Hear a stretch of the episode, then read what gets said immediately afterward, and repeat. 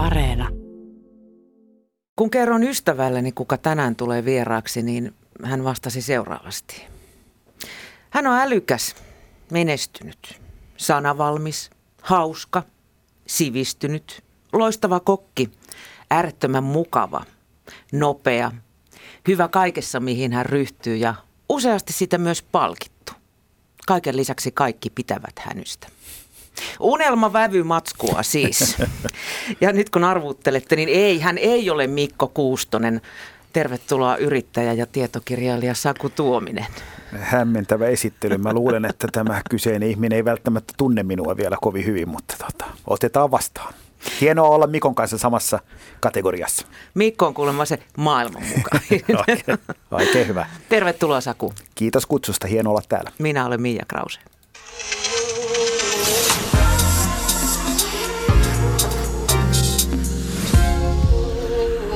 Yle Puhe. Niin, tuossa mainittiin, että et saisi semmoinen niin unelman vävy. Sitten taas joidenkin mielestä tollainen kuvaus tekee ihmisestä ehkä maailman ärsyttäviin, kun se sanotaan kaikki superlatiivit ei oikein mihinkään pääse kiinni. Miten se, millaiseksi sä itse määrittelisit itsesi?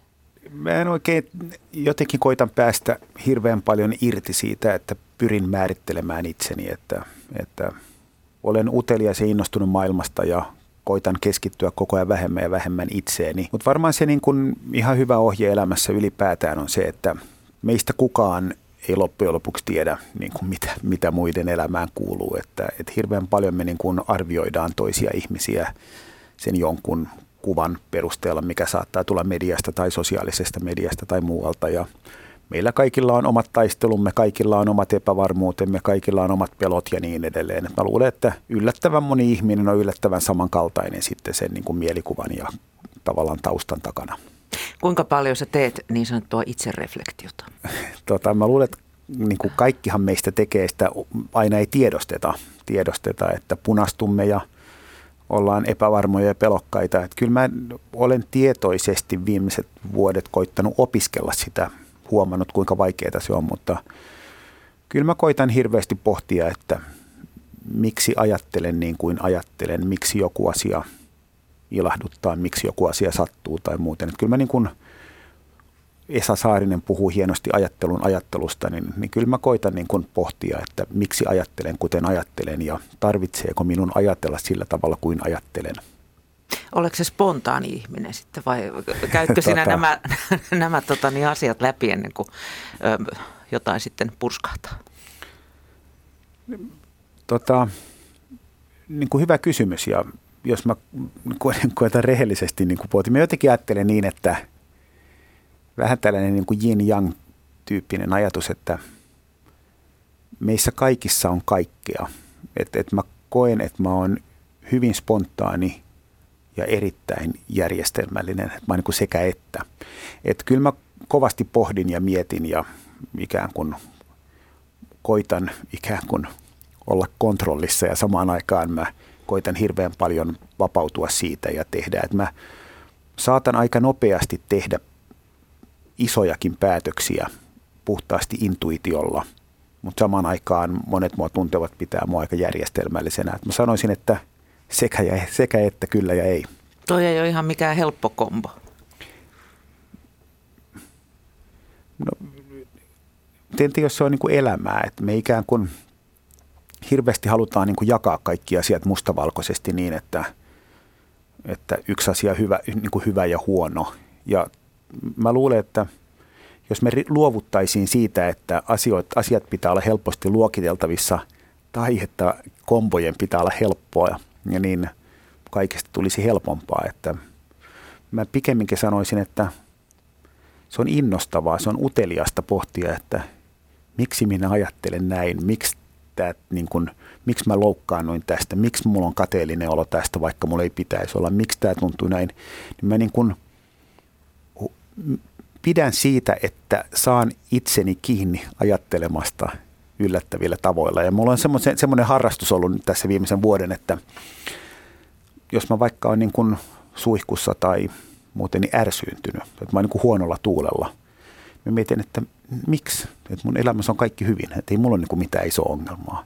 Niin mä alan usein keriä, että niin kuin miten mä oon päätynyt tähän niin kuin, niin kuin ärsytykseen. Sitten mä huomaan, että tapahtuiko se siinä, ei, oliko siinä palaverissa mitään, ei, entä aamu, ei, puolison kanssa mitään, ei.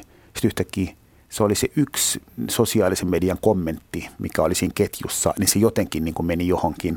Ja mä koitan ikään kuin tunnistaa semmoisia niin triggereitä, mitkä laukasevat jotain. Sitten yhtäkkiä kun ne tunnistaa, niin sitten voi hymyillä, että – miten mä, niin kuin, miten mä niin kuin annan tuommoisen vaikuttaa mun hyvinvointiin tai muuten. Et, niin kuin sanottu, varmaan se menee siihen. Niin miksi meni tunteisiin? Miksi meni tunteisiin ja mitä se kertoo musta, mitä se kertoo, onko mulla joku pelko, onko mulla jotkut arvot tai jotain muuta. Niin se on musta hirveän kiinnostavaa, että musta on kiva pohtia ja, ja myös niin kuin, tavallaan tarkkailla muita ihmisiä, että miksi me toimimme niin kuin toimitaan, miksi me sanotaan niin, miksi yksi asia ärsyttää yhtä, ei toista, miksi meille tietyt itsestäänselvät asiat on niin vaikeita.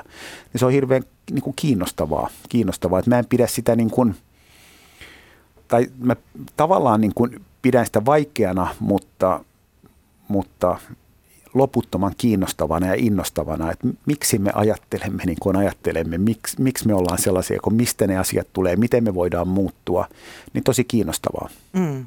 Puhuttiin tuossa, tai sä mainitsit ohimennen tuossa jo lokeroon ja luokitteluun, josta yrität päästä itse siis eroon. Öm, eikö se ole tavallaan yksi keino ihmiselle yrittää saada jonkinnäköistä järjestystä tähän kaaukseen ja vorteksiin, mikä keskellä eletään? O, on, ja kun puhutaan niin kuin luokittelusta, niin mä ennen kaikkea yritän päästä siitä eroon muiden kohdalla. Et mä koitan niin kuin enemmän ja enemmän niin kuin poistaa itseäni kaikista yhtälöistä, että niin kuin koitan olla kiinnostuneempi muista kuin itsestäni. Ja varmaan on niin, että, että tutkimusten mukaan ihmiselle epävarmuus on yksi niin kuin pelottavimpia, ahdistavimpia tunteita. Että sen takia koronakin on ollut vaikea, että niin kuin, emme tiedä kuinka pitkään pitäähän meidän tietää, koska tämä loppuu ja muuten. Ja Meidän täytyy aikatauluttaa Aikatauluttaa tämäkin. kaikki ja, ja niin kuin sanottu, että onneksi tämä nyt näyttää siltä, että tämä on ohi ja se niin kuin, vai onko, kukaan ei tiedä. Niin mä luulen, että jos me ikään kuin vähän uskaltaisimme laskea irti meidän niin kuin tarpeesta olla kontrollissa, luokitella, niin kaikki olisi helpompaa. Että jos me todetaan, että miten se nyt oliko se pikku myy vai kuka sanoi, että niin kuin puhu siitä, että, että entä jos yrittäisimme oppia semmoisen elämäntavan, missä arvaamattomuus tekee ihmisestä levollisen, niin sehän olisi niin kuin ihan hauskaa, että onpa jännittävää. Ja, ja mielenkiintoinen oli vaikka se, että, että tota, niin kuin kuunteleminen, että kun musta mua aina hymyilyttää, että puhutaan sellainen termi kuin radikaali kuunteleminen, niin mitä radikaali kuunteleminen tarkoittaa, niin se tarkoittaa sitä, että ihan oikeasti kuuntelee, koska mehän ei olla kovin hyviä kuuntelemaan enää monet meistä, esimerkiksi minä.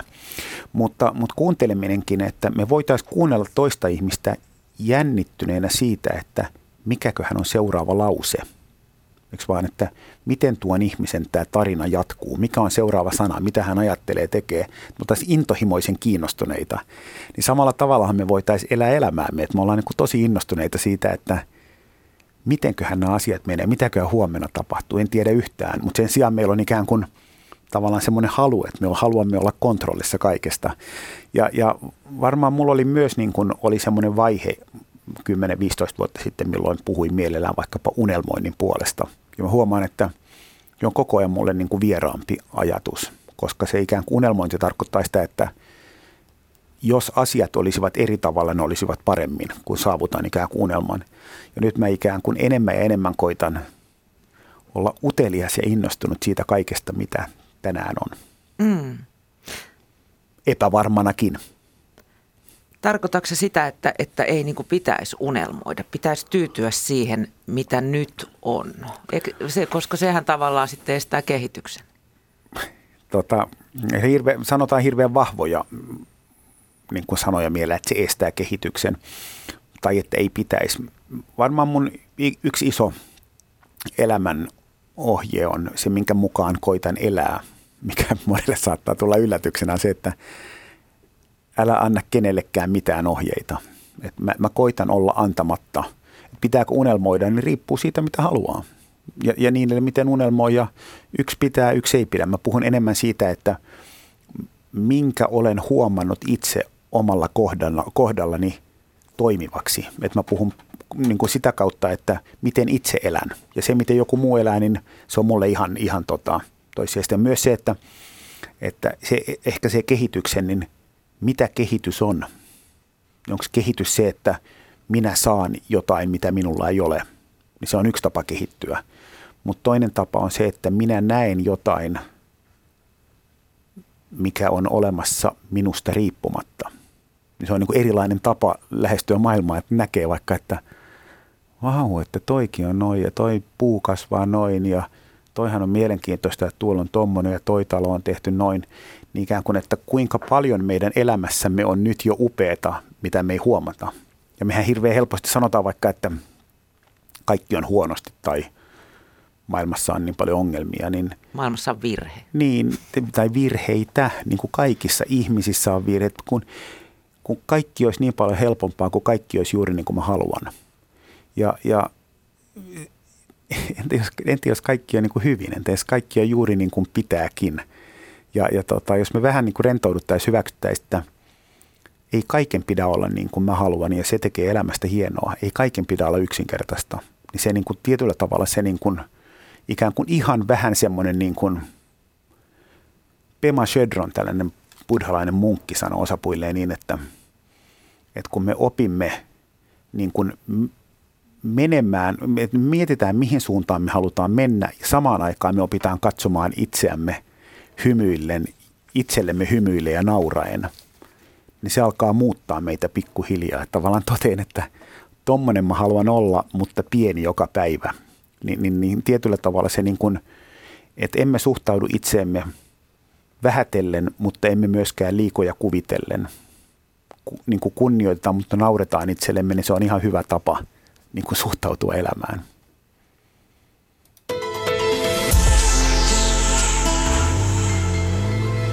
Yle puhe.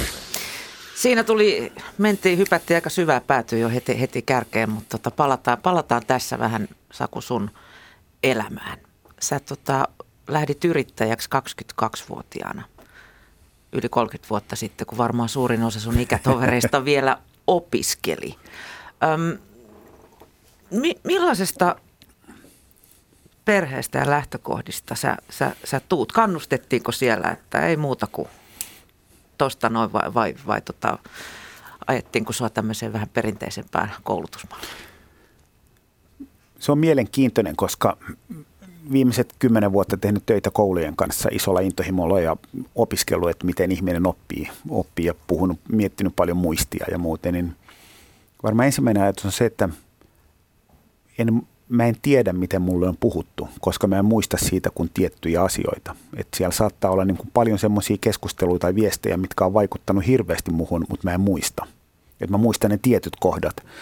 Mutta olisin syntynyt Kalliossa ja asunut kymmenen vuotta Mankkaalla Espoossa ja, ja tota, äiti oli kotona ja isä oli kauppaleiden päätoimittaja Uuden Suomen toimitusjohtajana. Ja mä en muista, että – meillä kotona olisi koskaan puhuttu niin kuin mitään siitä, minkälainen mun pitäisi olla tai mihin mun pitäisi lähteä tai, tai niin kuin, ei ole rohkaistu mihinkään eikä ole niin kuin, niin kuin pidätelty millään tavalla tai muuten, vaan ollaan eletty. Että se yksi asia, minkä mä muistan niin kuin kotoa, ja mä, se saattaa olla, että se on kohtuuton, mä palaan siihen usein, mutta se on se, minkä mä muistan avoimesti. Mä muistan, että kaikki oli ihan hyviä, oli onnellinen lapsuus. Kaikki oli silloinkin ihan hyvin. Joo, ja Joo. mä pelasin jääkiekkoa ja tein kaikkea ja olin aika niin kuin, en, en kantanut hirveästi huolta maailmasta tai elämästä tai niin kuin mistään sen enempää kuin mitä nyt teini-ikäinen kantaa tietyistä asioista, jonkun bändin levystä ehkä enemmän kuin jostain muusta. Ja kun katsoo sen aikaista Suomea, me ollaan aika niin samanikäisiä, hy- silloin meni aika hyvin kyllä. Joo, oli siis joo. kyllä se, se että, että ikään kuin, ja sehän ei ole totta, että näin ei olisi, mutta se, että nyt kun vaikka katsoo koulussa, niin – että yli puolet 12-18-vuotiaista tytöistä on jollain tavalla ahdistuneita, masentuneita ja depressio on valtavasti lisääntynyt ja muuten, niin se, että mä muistaisin, että meidän koulussa olisi ollut niin kuin läsnä keskustelu, että joku on ahdistunut tai masentunut, niin ei. Ja se ei tarkoita, että näin ei ole ollut, mutta se ei, ollut, se ei kuulunut siihen niin kuin diskurssiin siihen aikaan.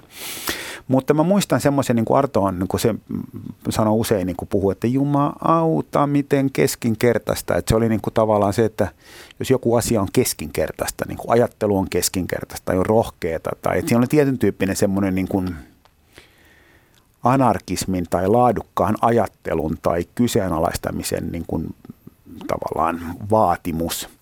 Ja mä luulen, että se on ehkä semmoinen, mikä on vähän vaivannut, mutta mä huomaan, että, että niin kuin miettii, että voiko tämän sanoa eri tavalla, voiko tämä olla rohkeampi, voiko tämä olla yllättävämpi, niin se on jollain tavalla ollut pitkään niin kuin mun ehkä ajava voima ja jollain tavalla myös taakka. Että tavallaan, että pitää olla nokkela tai pitää olla. Ja nyt mä oon vasta nyt ikään kuin vanhoilla päivillä niin alkanut vähän myös rentoutua, että entä jos ei pidäkään, että entä jos kaikki on ihan hyviä entä jos se niin kuin sanamuoto tai joku ei ole se, mikä on tässä elämässä nyt niin kuin se olennainen asia. Ja entä jos ihmisissä on valtavan paljon enemmän kuin me näen, että, että ikään kuin myös se, että vähän enemmän kysyy muilta, vähän enemmän on hiljaa. Mä oon esimerkiksi koittanut vaikka sosiaalisessa mediassa niin kuin puhuttu ystäväni Marko Kulmalan kanssa siitä, että meillä on tavoite puolittaa mielipiteet. Että olisi vähän vähemmän mieltä. Ja se on niin kuin ihana tunne joskus, kun joku kysyy, että mitä mieltä saat tästä. Oot, en mitään. Että mulla ei ole mitään mielipidettä. Ja sehän ei tietenkään ole totta, koska meille intuitiivisesti tulee joku. Mutta mä huomannut, että mun ei tarvi olla kaikesta kaikkia mieltä, vaan mä voin niin kuin olla ihan rauhassa ja keskittyä omiin asioihin. Mutta se on varmaan tullut niin kuin kotoa tällainen tämän tyyppinen aj- ajatus. Mutta pelasin paljon jääkiekkoa ja pärjäsin koulussa ihan hyvin ja sen pituinen se. Oliko sulla jotain urasuunnitelmia kouluaikoina? oli. Mulla oli tota, mä, mä tiesin, että jompikumpi musta tulee, mutta ainoa mikä jännitti oli se, että kumpi. Et toinen oli levykauppias, että mä ajattelin, että mä olisin niin kuin hyvin onnellinen, jos mä voisin vaan myydä levyjä. Ja toinen oli urheilulääkäri, koska mä rakastin jääkiekkoa, mutta mulla oli jotenkin ajatus, että en ole siinä riittävän hyvä ja pärjäämään, mutta haluaisin viettää koko lopun elämääni niin kuin jäähalleissa. Ja sen voin sanoa, että luojan kiitos musta ei tullut kumpaakaan, että, että mä luulen, että se ei ole se niin kuin tavallaan mikä on sitten viime kädessä ominta itseäni, kumpikaan niistä. Mutta ne oli mun selkeät. Mitään muita niin kuin haaveita en muista. No, mit, mitä sitten tapahtuu? Perustitte Broadcastersin, kun sä olit 22. No se menee ehkä siihen, mitä tuossa alkuun kysyit, että miten mä teen päätöksiä.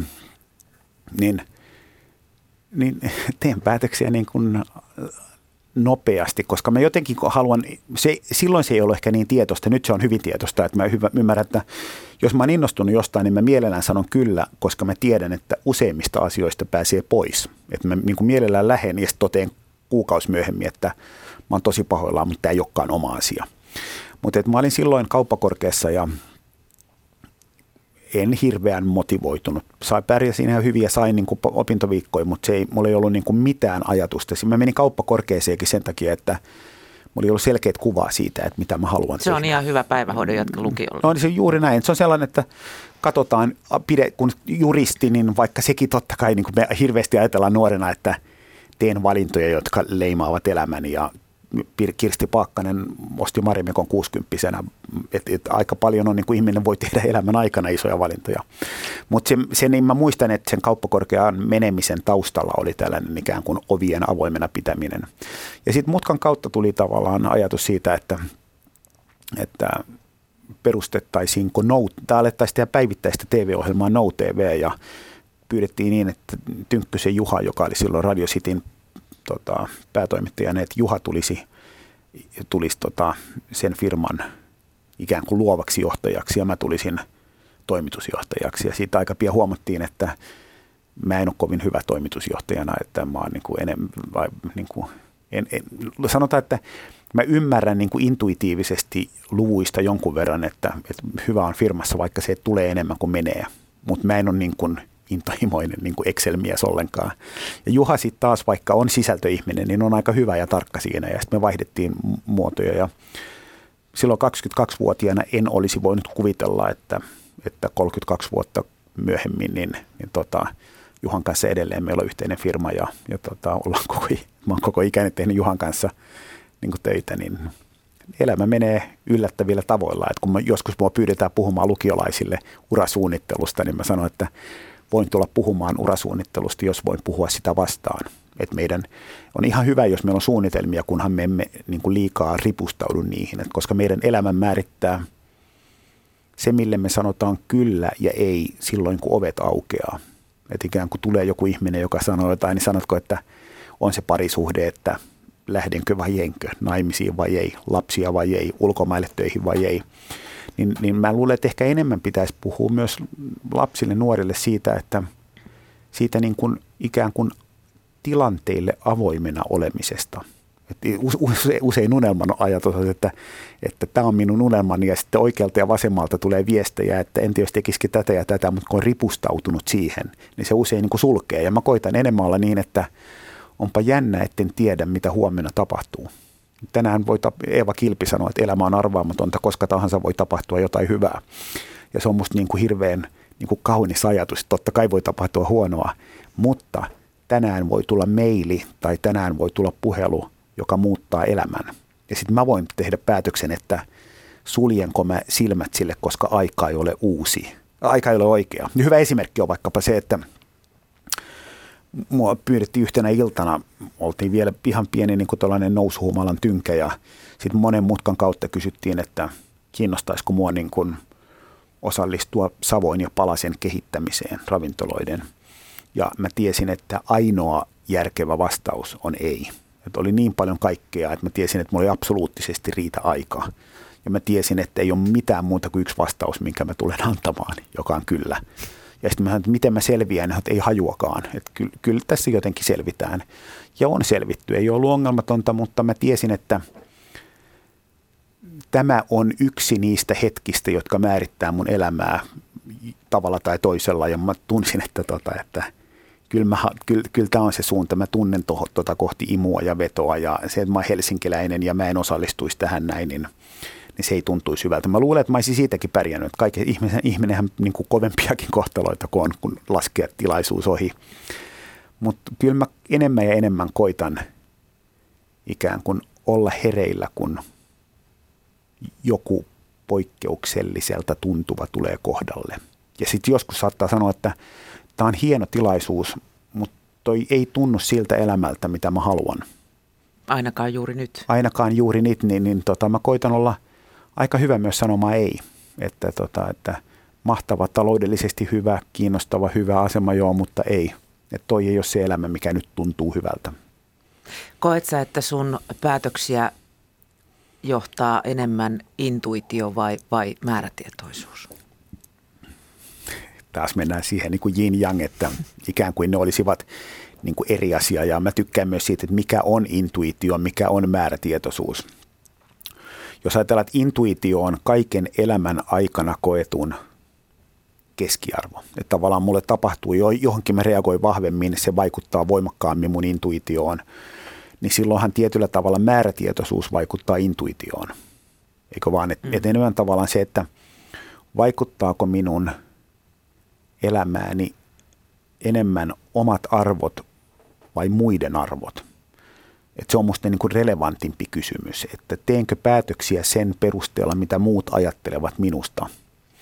Ja varmaan kukaan ei ole siitä täysin vapaa, mutta mä koitan enemmän ja enemmän ohjautua sisältä päin, että tämä tuntuu monista ihmisistä omituiselta ratkaisulta, mutta muut eivät tiedä sitä, mikä, mikä tota, minussa on sisällä. Ja vaikka se niin ajatus, että uusi kirja käsittelee ilmastoa, ilmastonmuutosta – niin kyllä mä sen tunnistan niin kuin sen verran mä oon niin kuin itsekriittinen, että tässä ei ole niin kuin järjen hiventäkään, että mä alan niin kuin nollasta tässä niin kuin viisastella ja puhua, niin se tuntuu siltä, että, niin kuin, että fiksu ihminen sanoo, että älä me tonne, toi ei ole sun alue tai muuten. Mutta sitten kun mä kuuntelin itseäni, niin mä totean, että joo, mutta tämä kirja on niin kuin tulossa, että tämä on musta sisällä. Sille ei voi mitään. Sille ei voi mitään. Ja sitten mä niin kuin totean, että antaa mennä, että jos ei se toimi, niin siitäkin oppii jotain. Et ehkä enemmän mä sanoisin, että – kun niin kuin intuitio määrätietoinen, niin mä sanon, että koitan arvioida, että tuntuuko se tällä hetkellä siltä elämältä, mitä mä haluan elää. Kuinka paljon sun päätöksiin vaikuttaa muiden ihmisten mielipiteet? Mä koitin vastata, niin sekin on hyvä kysymys, että mä en tiedä. Että tota, varmaan enemmän kuin kuvittelen. Mutta mut jälleen se on se reflektio, että, että mä usein niin totean, että okei, mulle tuli tällainen, kun intuitiohan on mun kirjoissa puhdas, että ikään kuin se tulee syvältä. Mutta sitten siihen niin kuin saattaa helposti sekoittua vaikka pelko, että entä jos tämä epäonnistuu, entä jos muut ei tykkää. Ja sitten mä ikään kuin tulkitsen sen intuitioksi, vaikka kysymys on pelosta tai muiden arvioista. Mä koitan, niin kuin, sit jos mulle tulee semmoinen niin sekava olo, niin mä koitan puhdistaa ja miettiä, että miksi mä ajattelen näin. Tämä menee taas siihen itsereflektioon. Että varmaan on niin, että se tulee mun mieleen, mä tunnistan sen, mä pohdin sitä ja sen jälkeen koitan tehdä juuri niin kuin mä haluan. Että et kyllä mä niin kuin mielelläni teen valintoja, mitkä muiden ihmisten mielestä on omituisia tai järjettömiä, jos ne musta tuntuu hyvältä. Mä en uskon, haluaisin ajatella niin, että en tule enää tekemään tässä elämässä kovin montaa semmoista valintaa, missä musta sisällä tuntuu siltä, että toi ei ole hyvä, mutta teen niin, koska mä kuvittelen, että se johtaa johonkin. Tässä David Bowie on valtava hieno lause mun mielestä, joka sanoo, että menee näin, että, tai edes menneellä sanoo näin, että there's nothing worse than trying to second guess audience's taste and then be wrong. Eli ajatus on se, että, että jos sä niin kuin tavallaan mietit, mitä muut haluaa ja sit se ei toimi, niin siinä on niin kuin tupla huono, että ikään kuin sä niin kuin teit päätöksen vääristä arvoista ja se ei silti toiminut, niin yhtäkkiä sä oot niin kuin hirveän heikolla jäillä. Kaksoisvirhe. Niin Kaksoisvirhe.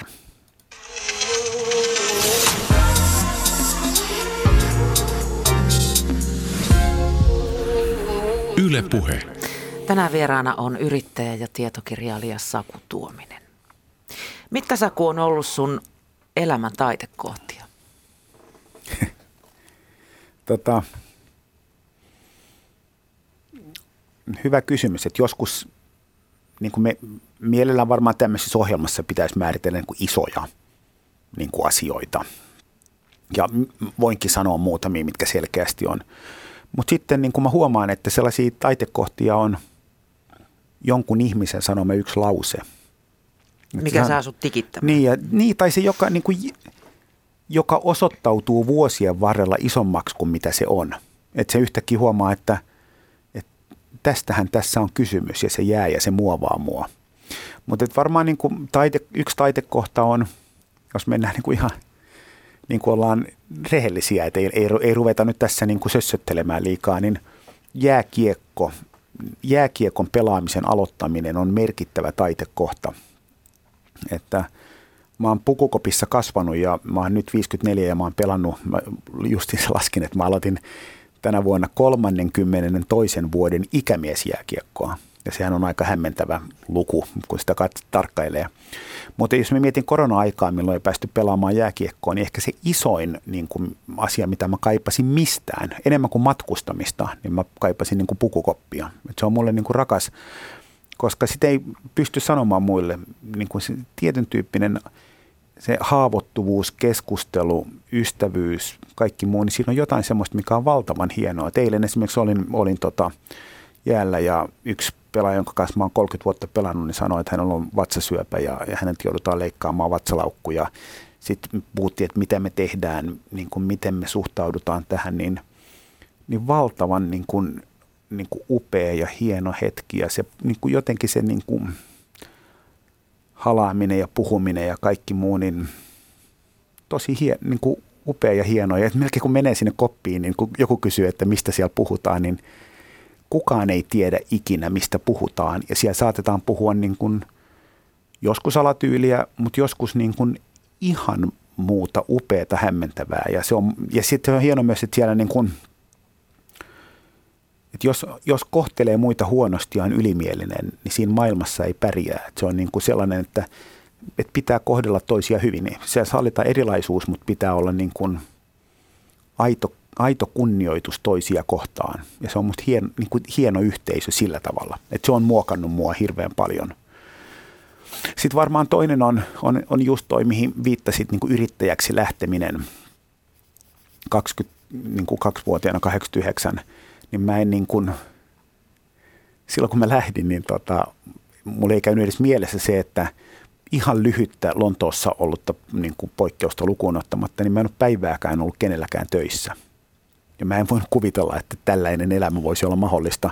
Ja nyt se ajatus, että jonkunlainen muu elämä olisi mahdollista, tuntuu ihan järjettömältä, että totta kai mä yrit, se on se, mit, mitä mä olen, että ikään kuin teen paljon töitä, työllistän ihmisiä. Se on mun yksi tapa kantaa huolta maailmasta ja tulevaisuudesta ja voin itse päättää, että mitä tehdään. Ja jos joku ei toimi, niin voi katsoa peiliin ja muuten. Se on ollut tosi, tosi niin kuin iso asia. Sitten varmaan kolme, kolmas käännekohta voisi liittyä ihmisiin. Et mulla on sellaisia muutamia ihmisiä, mitkä on hirveän paljon muovannut mua. Yksi on, on tota vanhemmat, vanhemmat Toinen on niin kuin Siiri-tytär, joka, jonka kanssa ollaan hirveän paljon puhuttu, puhuttu elämästä ja arvoista, hieno tyyppi. Ja kolmas on vaikkapa nykyinen puoliso, joka on niin kuin avannut mulle niin kuin hirveän paljon uusia maailmoja, semmoisia, mitä mä en tiennyt olevan ja ikään kuin auttanut mua näkemään elämää väreissä.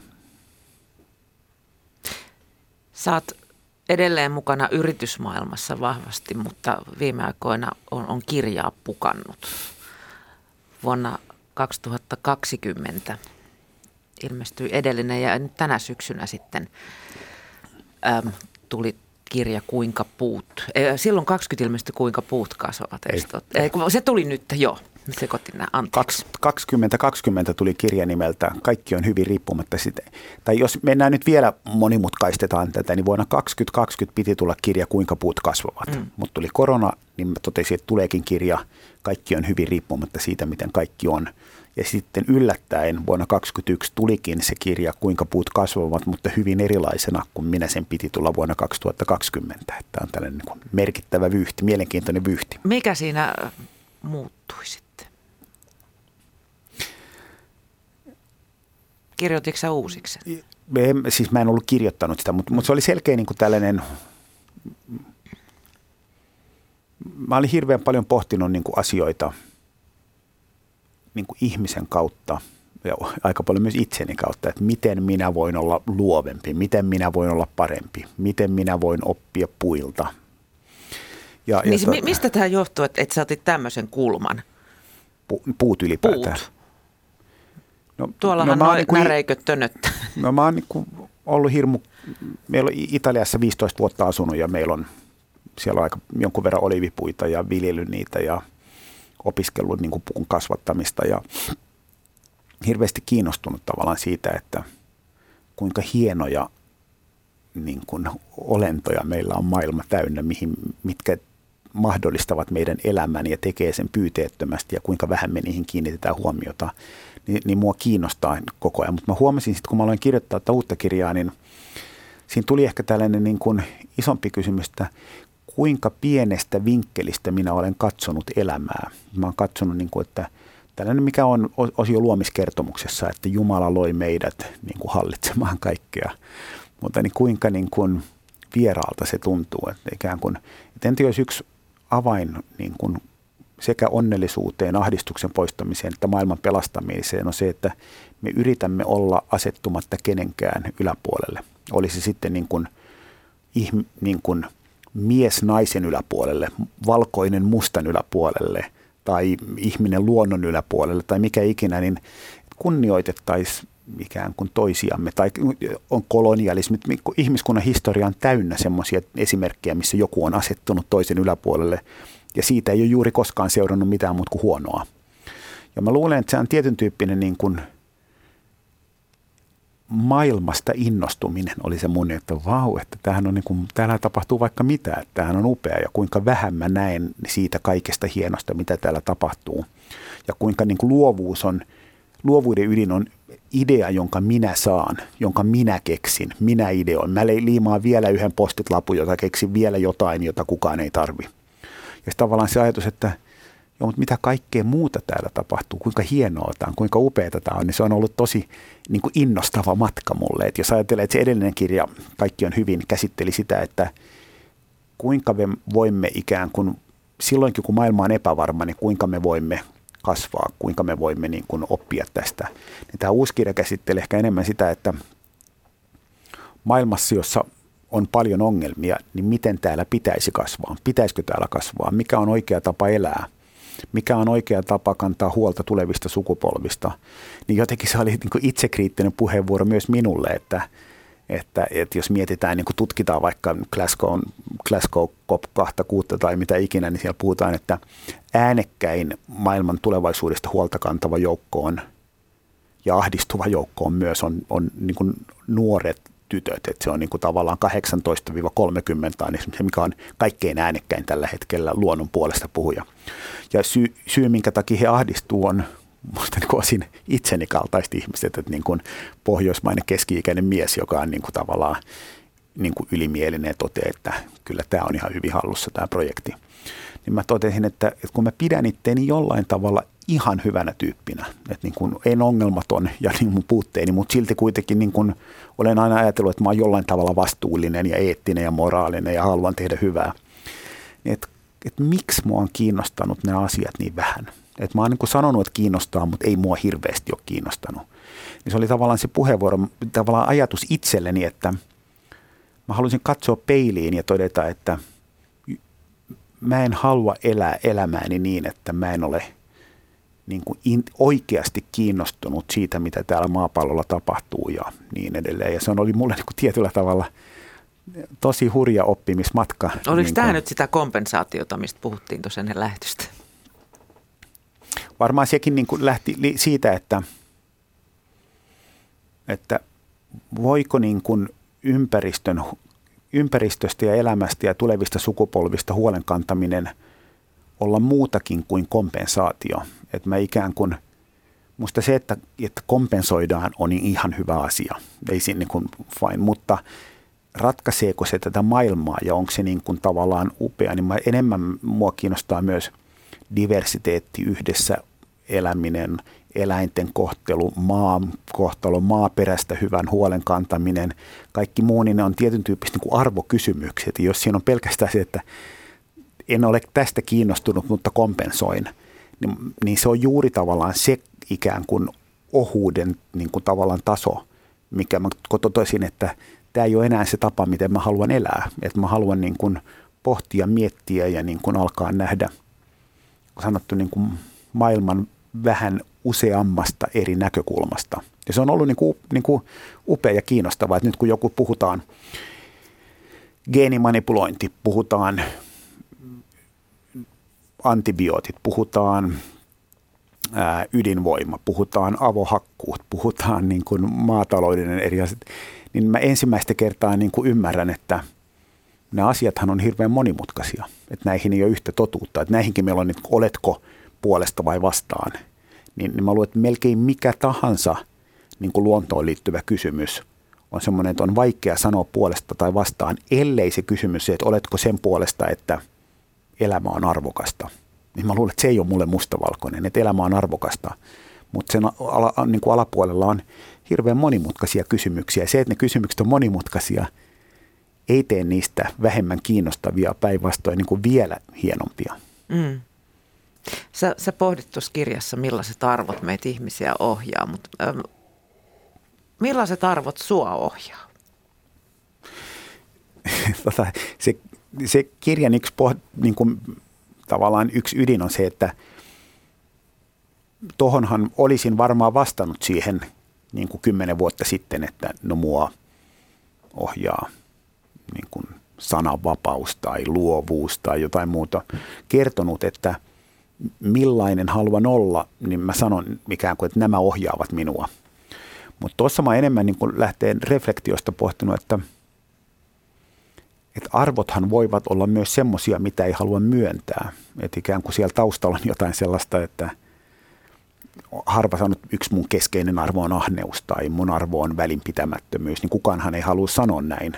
Mutta sitten samaan aikaan, jos miettii, että miten me niin kuin toimitaan, kohdellaan, niin, niin äkkiähän ne tulee esille. Ja mulle se on ollut ihan kiinnostavaa. Mä sanon, että mua on pitkään ohjannut yhtenä arvona ahneus, että mä haluan enemmän. Enemmän kokemuksia, enemmän kaikkea, uusia viinejä, uusia ruokia, kaikkea.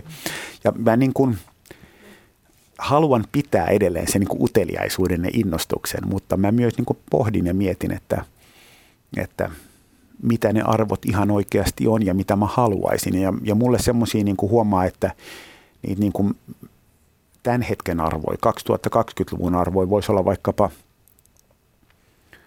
niin kuin suoraselkäisyys ja armollisuus, että ikään kuin mä jollain tavalla ajattelen, että mitä kohti haluan mennä ja hyväksyn sen, että läheskään aina en sinne pääse.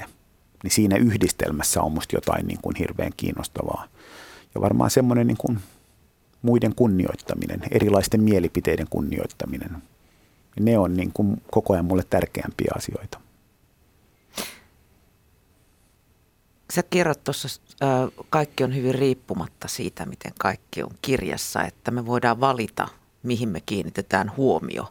Että ollaanko jatkuvasti ahdistuneita ja halutaan koko ajan jotain enemmän vai ollaanko kiitollisia kaikesta siitä hyvästä, mitä, mitä meillä on. Mitäs sitten, kun on, jos on niin täydellisen tyytyväinen vallitsevaan tilaan, niin eikö tämmöinen täydellinen tyytyväisyys aiheuta sitten semmoista passivoitumista? Että tässä nyt sitten lillutaan tota, omassa tyytyväisyydessä. Vai, vai jos no ajatellaan no vaikka niin jotain pe- Maslown tarvehierarkiaa, niin – No siinä on niin, kuin niin monta kysymystä taas, mitä voi lähestyä niin monesta eri näkökulmasta. Että ensinnäkin se, että voiko ihminen olla koskaan täysin tyytyväinen kaikkeen? Onko täysin tyytyväinen tavoiteltava asia? Johtaako täysin tyytyväisyys siihen, että ei haluaisi kehittyä? Onko Maslown tarvehierarkia oikea? Niin siinä on niin kuin hirveän monta kysymystä. Että mä itse uskon siihen, että – jos hyväksyy sen, että elämään kuuluu hyvää ja huonoa, ja kaikesta voi seurata kaikkea, ja minä voin seurata, ja mä voin itse vaikuttaa siihen, mitä asioista seuraa, niin se tekee elämästä, se ei tee elämästä helpompaa, mutta se tekee elämästä kiinnostavampaa. Mikä tarkoittaa, että okei, tämä meni juuri niin kuin mä en halunnut. Musta tuntuu pieneltä, että tämä on ongelmallinen, mutta, mutta tästä voi seurata jotain hyvää. Niin se on musta kiinnostava elä, elämän, elämisen asenne – ja kyllä mä niin kuin jollain tavalla, mä en halua ajatella niin, että pitää olla aina positiivinen, en ollenkaan, pitää olla aina optimisti. Joo, jos optimismilla, määr, optimismilla määritellään, sillä tarkoitetaan sitä, että vaikeimpinakin hetkinä minussa on jotain sellaista voimaa, joka voi nähdä valon, niin siihen mä uskon tavallaan niin kuin ajatukseen, että, että kaiken ei tarvitse olla helppoa, mutta, mutta kyllä täällä pärjätään, kunhan vähän aikaa niin kuin kärvistellään. Niin siihen mä kyllä ehdottomasti niin kuin uskon tuollaisena elämän asenteena. Ja sitten on se, että, mutta eihän kaikki pysty tuohon, ei tietenkään, koska ihmiset on erityyppisiä, ihmiset on opiskellut eri tavalla, on erilaiset kasvatukset ja niin edelleen. Mutta mä luulen, että yksi semmoinen niin nykymaailman haaste, mikä näkyy siinä henkisessä pahoinvoinnissa, mitä tällä hetkellä on kiistatta aika paljon, on se, että me ei olla ehkä hirveän hyviä oltu viimeisen sadan vuoden aikana. Että jos mietitään niin kuin ihmisen kolmikanta, että vaikka työssä pärjääminen on usein niin kuin ammattitaito, että osaanko työni, fyysinen kunto, että olenko siinä sen verran hyvässä kunnossa, että jaksan. Ei tarkoita, että kaikkien pitää josta maraton, vaan on joku kunto. Ja kolmas on henkiset taidot, että miten – miten selviän, kun tuntuu vaikealta, miten selviän, kun ystävällä on paha olla, miten selviää, jos itse. Niin mä luulen, että niin kuin henkisten taitojen opettaminen on aika lapsen kengissä sekä työpaikoilla että perheissä että koulussa edelleen. Ja mä luulen, että se on yksi isoin muutoksia, mikä tulee jossain vaiheessa tapahtumaan. Se näkyy tällä hetkellä. Et, et jos me mietin niin kuin joku sanoo, että ei kaikki voi vaikuttaa omiin ajatuksiin tai ei kaikki voi päättää, mistä ne on kiinnostuneita, niin se on samankaltainen ajatus mun, mun kirjoissa vähän, että ei kaikki voi oppia Italiaa. Niin mä uskon, että useimmat ihmiset voi oppia Italiaa, jos he opiskelee viisi vuotta ihan hyvin. Ja mä uskon, että useimmat meistä voi oppia hirveän paljon henkisiä taitoja, jos me teemme niiden opiskelusta prioriteetit, me haluamme niitä opiskella. Ja sitä, että ei kaikki jaksa opiskella, niin se on totta. Juuri niin on, ei kaikki jaksa – pitää itsestään hyvää huolta ja niin edelleen. Ja se on kysymys, että miten vaikkapa niin kuin vanhemmat kykenisivät antamaan lapselle semmoisen ikään kuin arvomaailman tai itsetunnon, että hän kykenee itse vaikuttamaan omaan elämäänsä työtä tekemällä. Ja ne on niitä elämän isoja kysymyksiä. Mä en yhtään ajattele, että se on helppoa, mutta mä en myöskään haluaisi ajatella, että se on mahdotonta. Ja mä luulen, että – henkisistä, ta, henkisistä taidoista ja niiden tärkeydestä voisi puhua ihan vähän enemmän myös, että mitä on niin kuin aito resilienssi, mitä on aito niin kuin terve optimismi, mitä on terve toivo. Ja mä en tarkoita sillä silmien sulkemista, vaan niin kuin sitä luottamista vaikkapa parisuhteessa tai muualla, että kyllä me pärjätään.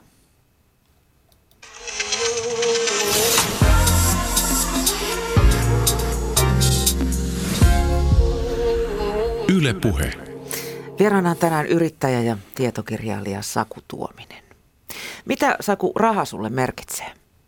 Onko se vaihdon väline vai, vai itseisarvo? Millaista vapautta se tarjoaa?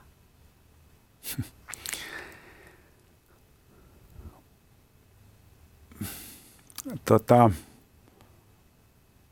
varmaan vaikka mä puhun niin kuin ahneudesta tai muusta, niin se, että, että, että jos minulla olisi jonkun verran enemmän rahaa, niin mä tietäisin, mitä kaikkea mä sillä voisin niin kuin tehdä. Että en mä niin kuin ole sitä mieltä, että missään, että sillä ei ole mitään merkitystä.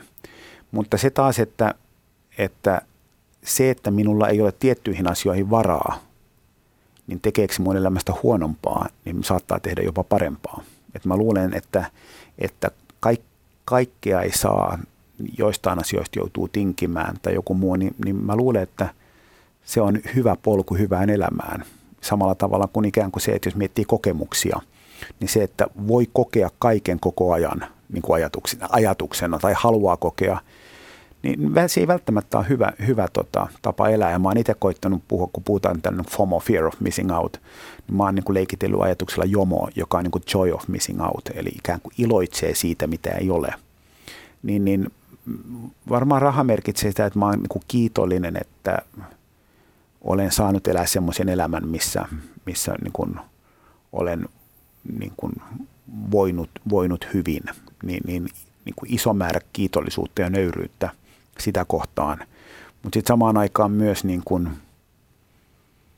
se on myös niin kun hirveän kiinnostava itsetutkimisen väline, että niin kun, mitä sillä tekisi, mitä minun elämästäni puuttuu sellaista, mitä mä ihan oikeasti tarvin tai muuten on kiinnost- tosi kiinnostavia ajatuksia. Entäs sitten uhraukset? Oletko joutunut tekemään paljon uhrauksia sun elämässä? Koetko, mä, mä, sanotaan mä, näin. Mä, mä tiedän, että mä oon niin rasittava, haastateltava, mutta mä huomaan, että mä, mä en voi itselleni mitään, koska näin mun mieli toimii. Että kun sä kysyt, että onko mä joutunut tekemään uhrauksen, niin mun ensimmäinen kysymys se, että mikä on uhraus? Että mitä, mitä, mitä sillä tarkoitetaan? Niin oleks mä joutunut tekemään elämässä valintoja, niin ehdottom, ehdottomasti koko ajan. Et niin kuin, että teen, niin kuin menenkö työmatkalle vai onko, onko kotona, menenkö tähän niin kuin tapaamiseen vai kumman näistä tapaamista valitsen, kirjoitanko kirjan vai minkä kirjan, että koko ajan, ja sitten se on niin kuin, ikään kuin, koska teen tämän, niin tähän ei ole aikaa, ja mä koitan olla parempi priorisoimaan, että mä sanon ei, ei, ei, että niin kuin tietyllä tavalla vaikka ajatus, että olen tehnyt uhrauksen, että en juurikaan katso televisiota, jotta voisin lukea. Niin sitten onko se uhraus, niin – en mä sitä uhrauksena koe, vaan se on valinta. Mm. Valinta ja muuten, että... Semmoinen, joka, joka on jäänyt, niin kuin, tiedätkö, vuosien takaa ei, kalvamaan. En että... mä niin kuin, joku, mikä on sun paras muisto, niin mä sanon, että mä, mä hirveän vähän pohdin, että mitä olen tehnyt oikein tai väärin. Että en kumpaakaan. Että mä en nyt sano, että elän hetkessä, koska se ei pidä paikkaansa, vaan mä niin kuin pohdin tulevaa joskus innokkaasti, joskus pelokkaasti. Mutta tota, ei, ei, se on mulle hirveän vieras ajatus, että mä pohdin, että niin kuin, mitäköhän muut ajatteli tästä, mitä tein, tai niin kuin, tämä uhraus, oliko tämä uhraus oikein, olisiko sittenkin pitänyt mennä noin tai tehdä näin. Että kyllä mä koitan niin kuin enemmän keskittyä sit kuitenkin nykyhetkeen ja tulevaan, että, että mulla ei ole sellaista oloa, että olen tehnyt elämässä niin kuin mitään uhrauksia. Enemmän mä oon tehnyt valintoja, joista niin kuin osa olisi voinut johtaa parempaa ja osa olisi voinut johtaa huonompaa, mutta sitä mä en tiedä. Mm, who knows? Puhuttiin, me sivuttiin tuossa jo tota ruokajuttua. Sä oot, sä oot kirjoittanut ruokakirjoja ja, ja häslät edelleen aktiivisesti eri ravintoloissa. Mikä sun ruokafilosofia on? Varmaan ruokafilosofia ydin on se, että se on hirveän hyvä niin kuin porttiarvoihin. Eli mä uskon, että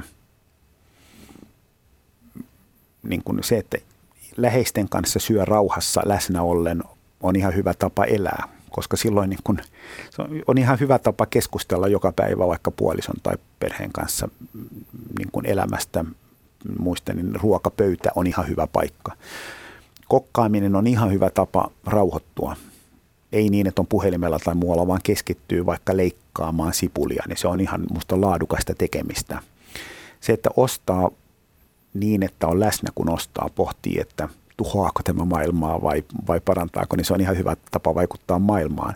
Et, et mä luulen, että mun niin kun, ruokafilosofia on se, että mä koitan syödä yksinkertaista rakkaudella tehtyä ruokaa, joko niin, että on sen itse tehnyt tai koita valita semmoisia tuotteita tai ravintoloita, missä joku muu tekee. Et mulle tärkeää on niin kun välittäminen. Että joku, joku on välittänyt tämän raaka-aineen kasvattamisesta, joku on välittänyt tämän ruoan tekemisestä, niin se on mun mielestä niin kuin, mulle jollain tavalla pyhä asia, että mä inhoan ruokaan liittyvää välinpitämättömyyttä. Mä inhoan ruoan pois heittämistä. Esimerkiksi mä en niin kuin, se on mulle niin kuin kauhea ajatus.